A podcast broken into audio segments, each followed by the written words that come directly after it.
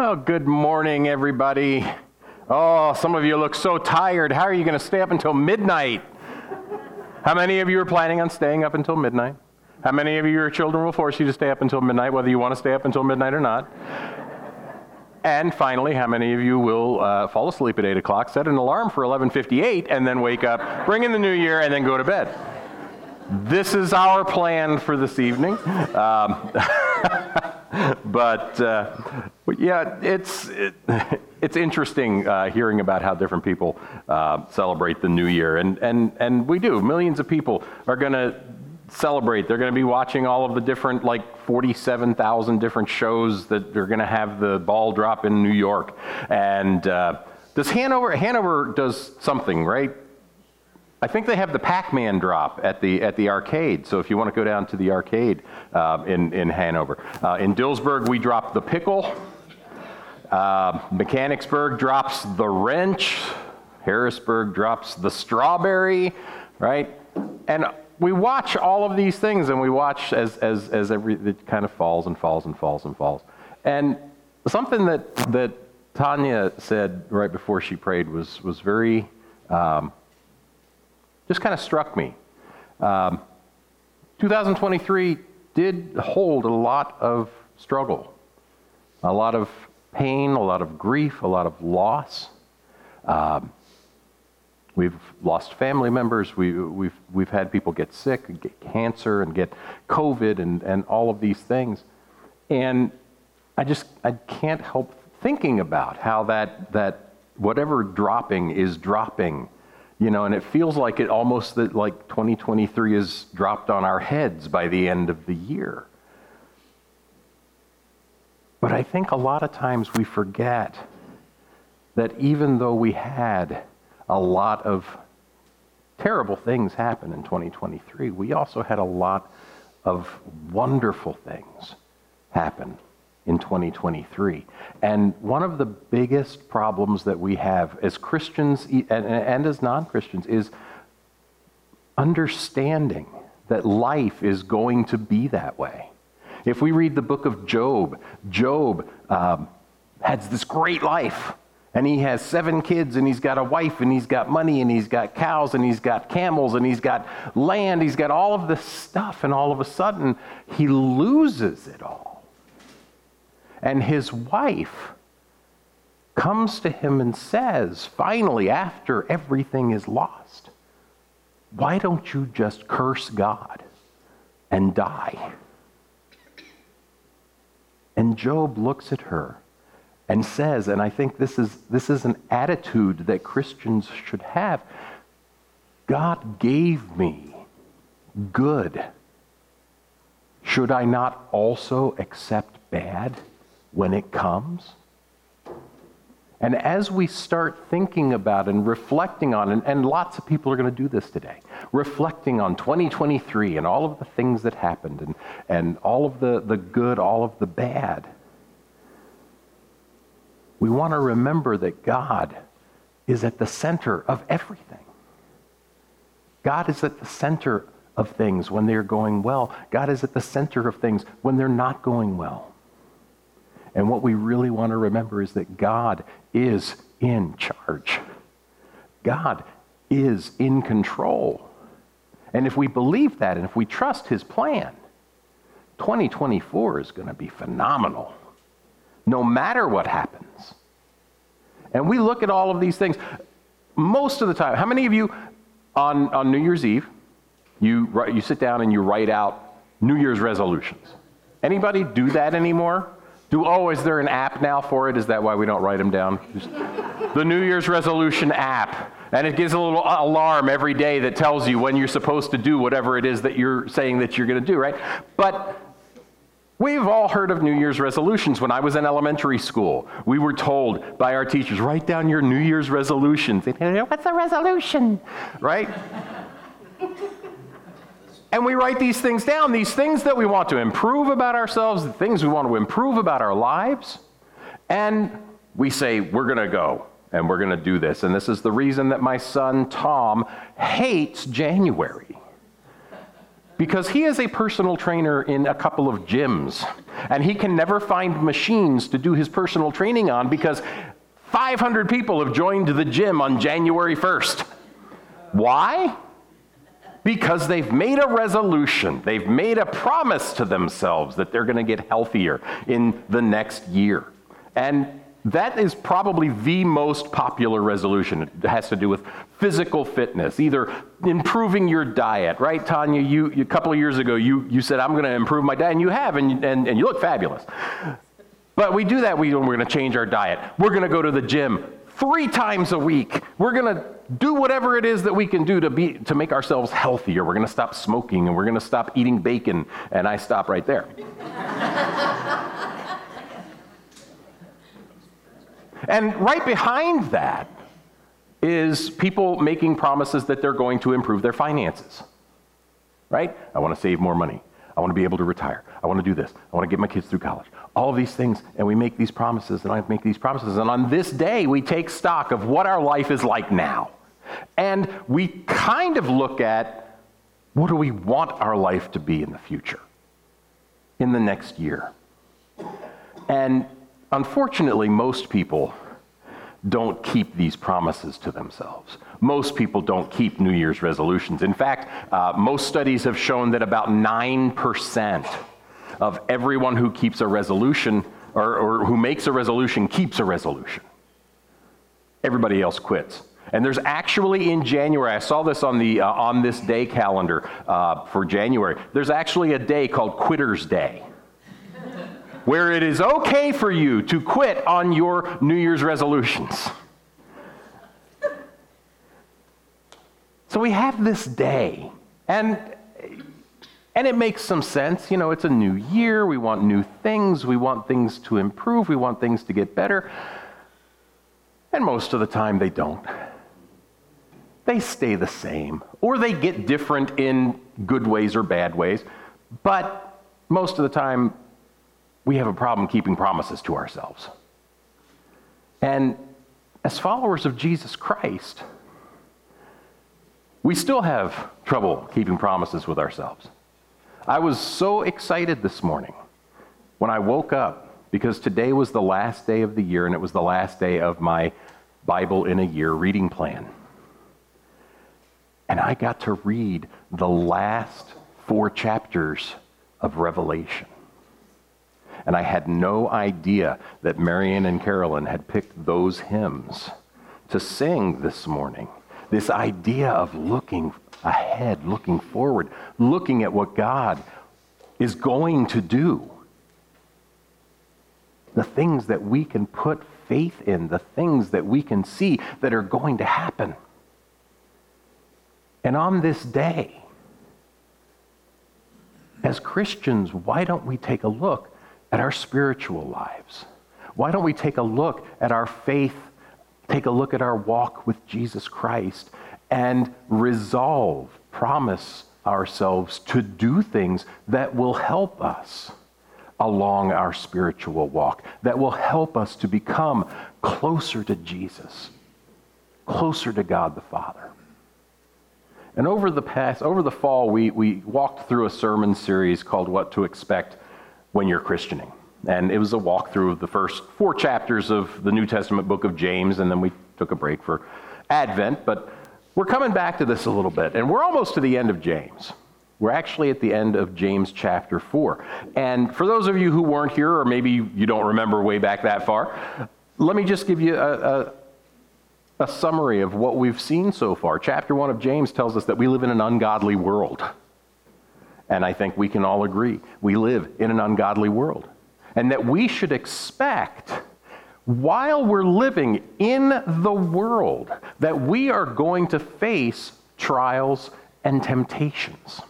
We are going to face a world that is trying to get to tell us, or trying to tell us to, to, to do things that we know are against the will of God.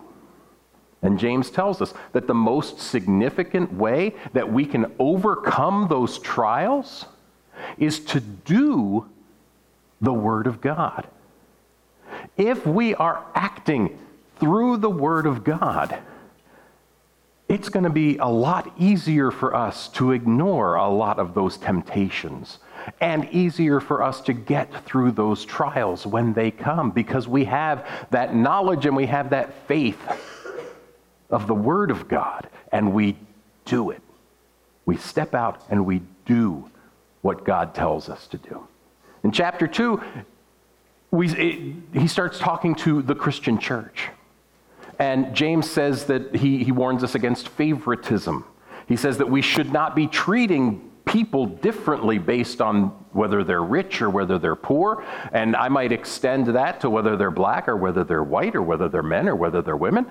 We should be treating everyone equally as people who God loves. And he tells us that the way that we treat others is another doing of the word, another demonstration of the faith that we have in God the Father. In chapter 3, he warns us of the dangers within the church of gossiping and boasting and speaking badly of other people. James calls it cursing them. And he speaks of using the wisdom of the Word of God to do something to bridle our tongues, to stop all of this speech that is destroying the body of Christ. He tells us that we need to practice self control. And in chapter 4, the beginning of chapter 4, he speaks about these conflicts and quarrels among believers because of selfish ambitions and desires. Again, actions that God does not want us to take. God doesn't want us to act with selfish ambition and desires. God calls us to resist those things. To resist the devil is how James calls it. So that we can continue to become strong in our faith. And all of this, all of these things have to do with doing. And this morning, we're going to take a really quick look at James chapter 4, verses 13 to 17. It's the end of James chapter 4. And what we're going to talk about is this idea of the future. As this year ends, we're all looking forward to 2024. Well, most of us are looking forward to 2024. But God has a lot of things to say about how we look at the future and how we plan for the future. And in James chapter uh, 4, verse 13, we read, Come now you who say, Today or tomorrow we will go to such and such a town and spend a year there and trade and make profit. Yet you do not know what tomorrow will bring. What is your life? For you are a mist that appears for a little time and then vanishes. Instead, you ought to say, If the Lord wills, we will live and do this or that. As it is, you boast in your arrogance, and all such boasting is evil. Now, I heard this phrase, Lord willing, ever since I can remember. It was my mom's favorite thing to say when we asked her for something. Anybody else, your, your mom, like you ask her for some, Mom, can we go to, can we go to Toys R Us? Mom, are we going on vacation this year? Mom, are we going here? Mom, are we doing this? And my mother always, Lord willing, it's made me so mad to hear her say that. I was so, can't you just give me an answer? Lord willing, Lord willing, I'll give you an answer someday. And this is one of those Bible phrases that has kind of made its way into our general language, right? A lot of people say this phrase, whether or not they're Christians or not. Well, Lord willing, and the creek don't rise, is another one. You guys know that one, right? And because it's become this thing, this just phrase that we say, I think a lot of times we, we end up losing the author's meaning. We end up losing James's meaning in this phrase. See, James is telling the reader that instead of making plans for the future, they should preface their plans with, if the Lord wills. and he tells them why. James says that if we don't include the Lord and his will in our planning for the future, we are boasting and arrogant, and that is evil. That's what James is saying. He's not saying it's boastful to make plans, right? In fact, the Bible, and uh, particularly in the Psalms and the Proverbs, we, we see a lot of wisdom about making plans. Proverbs 22 or 15 22 says, Without counsel, plans fail, but with many advisors, they succeed. There's nothing bad about making plans. Now, the author of Proverbs is saying that the wisdom comes in having others who can counsel you, others who are involved in your planning. And I think that he would extend that and actually think that God should be the first person that we should involve as a counselor in our planning. And I think about our, our younger son, Josh. He's going to be graduating from high school next year. And in the next few months, he is going to be thinking about a lot of things. He's going to be thinking about where to go to college. He's going to be thinking about what he might want to major in, what he might want to do uh, as a living. And he's got a lot of things that he's got to figure out. Parents with children in college or have had children in college, you know what I'm talking about, right? It just seems to never end, this stuff that comes. And we have to make plans for. Because Josh wants to go to a, a, a, D1 school. If you don't know what D1 is, that's like the highest of the NCAA schools. He wants to go for track and field. And he, would, he wants to, to compete at that level. But that's not the only thing he has to think about. He has to think about, well, what am I going to study while I'm there? What is that going to prepare me for four years after I get out of college? Am I going to be prepared to take my next steps? And we kind of keep thinking through all of these things. What's my option if I can't get into a D1 school? Am I okay with a D2 school? Right? It just goes on and on.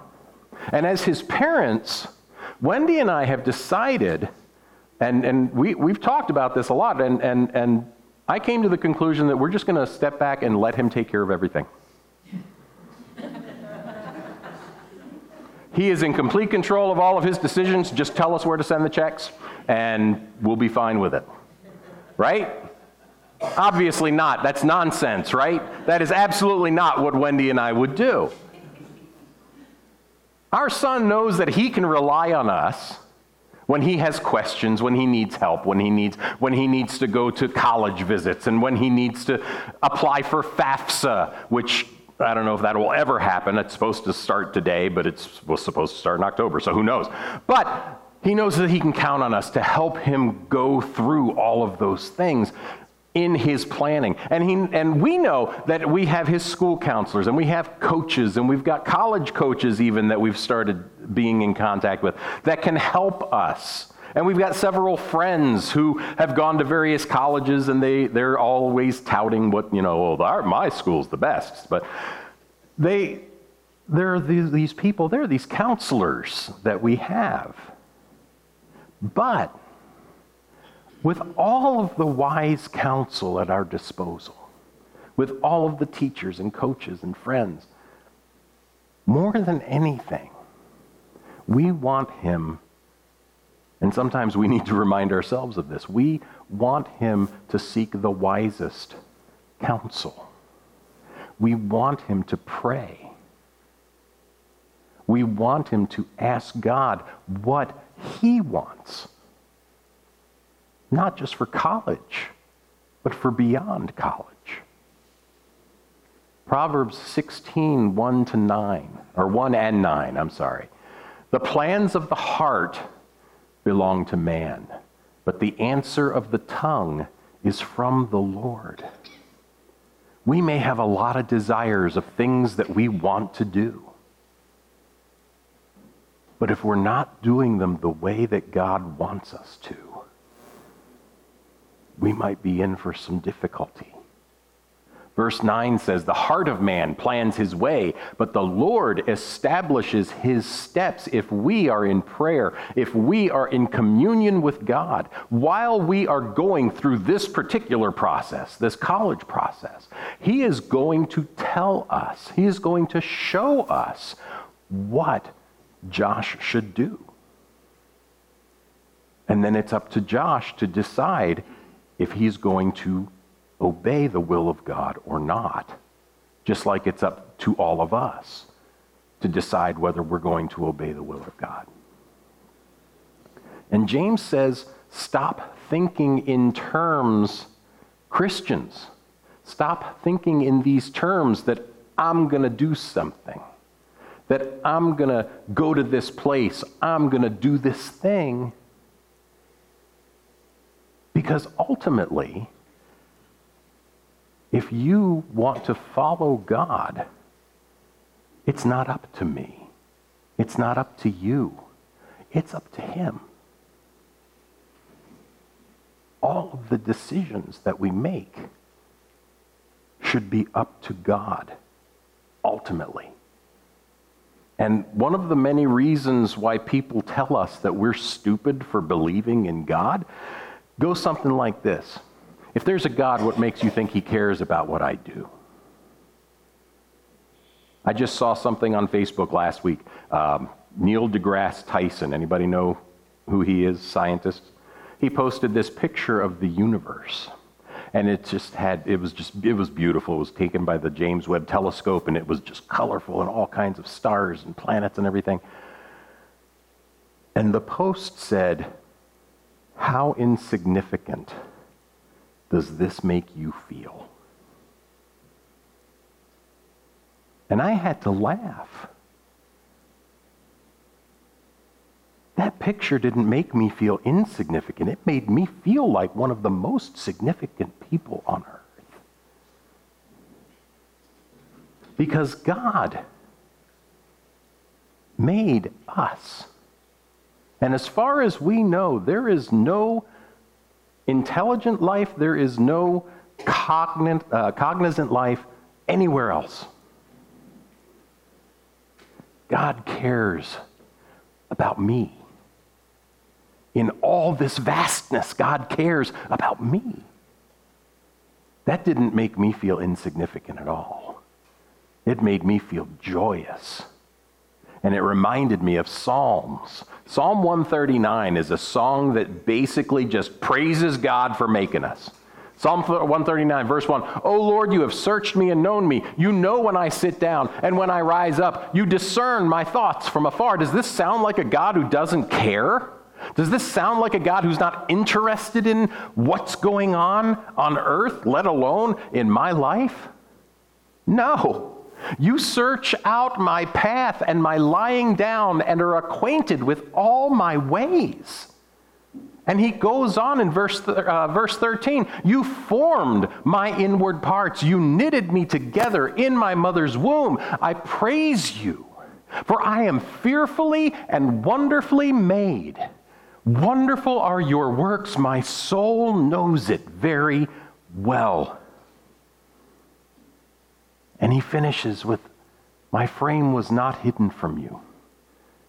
And when I was being made in secret, intricately woven in the depths of the earth, your eyes saw my unformed substance.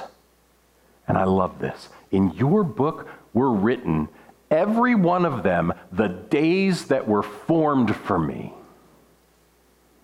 when as yet there was none of them. God knew me before I was even starting to be created. And He wrote it down. He wrote down, if you do my will, if you do the things that I instruct you to do, regardless of whether life is horrible or whether life is wonderful, you can feel joy in the promise that God cares for you and loves you. And if I ever talk to somebody that says something like this? Well, God, how can we be significant to God? I want to show them this. This passage. This is what we're talking about. And guess what? It's not just in this song. God Himself tells us, For I know the plans I have for you declares the Lord. Plans for welfare and not for evil, to give you a future and a hope. And he's not talking about whether life is good or bad here. This is God Himself speaking to His people. If we follow God's will, if we do God's word, we're going to have God's welfare. God is going to make sure that we are well taken care of. And how's He going to do that? By providing us with eternal life, by providing us with a home that will be with him. The last book of Revelation says that the, the, the dwelling place of God will be with man with us. That's where God's going to live for eternity with us. How can we not be excited about that? How can we not be joyous about that? We know that God cares for us. Christians, we know. Because we know, we believe, we have claimed this truth that God sent his one and only Son to live among us, to teach us, to show us who the Father is, then to die for our sins, and then to conquer death and rise from the grave so that we can know God for eternity. We know these things.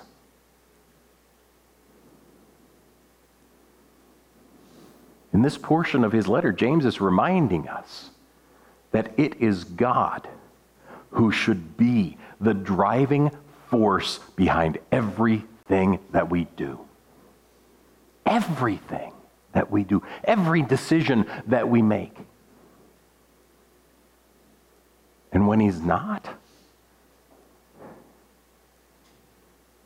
when we decide that we're going to take the reins ourselves uh, or we're going to take the wheel of this ship and try to steer it without God as the rudder, leading us to where we should be going through His will, we are showing arrogance toward God.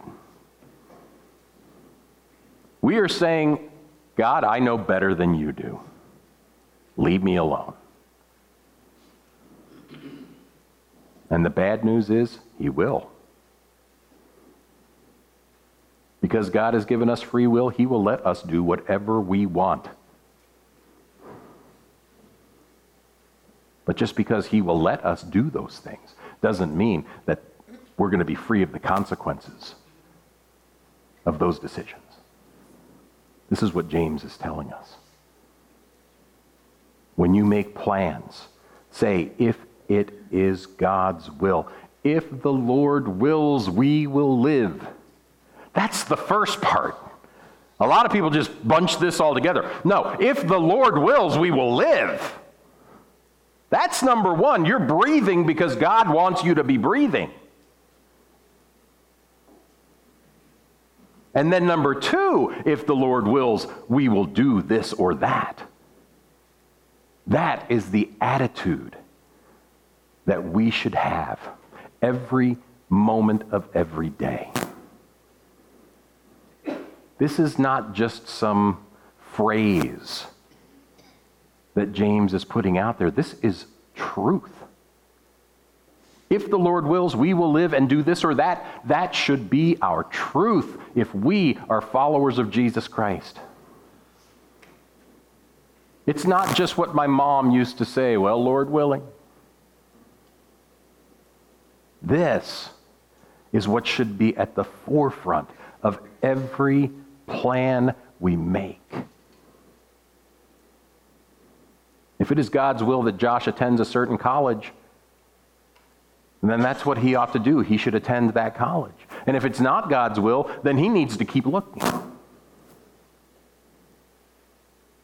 And if we remain in prayer, if Wendy and I and Josh remain in prayer, and those of you who are praying for us, and I know that we've got some people praying for us as we go through this time.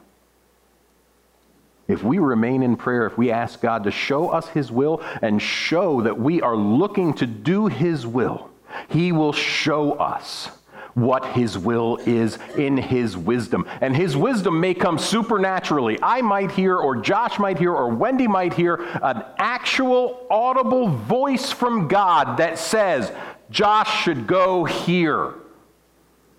That is possible. But God doesn't just work that way. His wisdom may come through the prayerful wisdom of others who have been praying about Josh and praying about what he should be doing with his future. Who then come to us and say, You know, God has, has been speaking to me. He's been telling me that, that Josh might need to go to this place. And if we trust that they are prayerfully caring for Josh, that's where God's wisdom might come from. Or God might act without saying a word. He might close a door. He might block the way from a place that Josh is not supposed to go and open the door to the place where God wants him to go. But none of that's going to happen if we're not willing to let go of ourselves, to let go of our arrogance, to let go of our boasting, and to let God lead. Jesus said, Seek first the kingdom of God and his righteousness, and all of these things shall be added unto you. Seek God and his righteousness and when the time is right, you will know where Josh is supposed to go to college. You will know when you're supposed to retire. You will know when you're supposed to leave that job and go to another job. This is what God is saying to us. And if we do God's will, we're not just going to have a happy new year. We're going to have a joyous life through Jesus Christ. Would you pray with me? Heavenly Father, we thank you so much. We thank you that you created time and space. We thank you that you created the heavens and the earth, and we thank you, Lord, that you created us and that we are fearfully and wonderfully made. And God, we are so grateful that you have the perfect plan that what you have in store for us if we obey your will is the perfect plan for us. Father, as we enter into a new year, let us be willing to give over our decision making to you. Let us be willing to look for and to hear your voice, your will. Help us to drown out all of the other things that are pushing us one way or another and let us just focus on you. Father, we thank you. We thank you that you care for us. We thank you that you love us. And God, we who are followers of your Son are thankful that one day you will dwell among us forever. We thank you, Father. In Jesus' name, amen. I pray that God will richly bless this congregation, bless each and every one of you as you continue to seek to do his will in all things. Have a joyous New Year celebration with your family and friends. We will see you next week as we continue to worship the God who is there always. God bless you.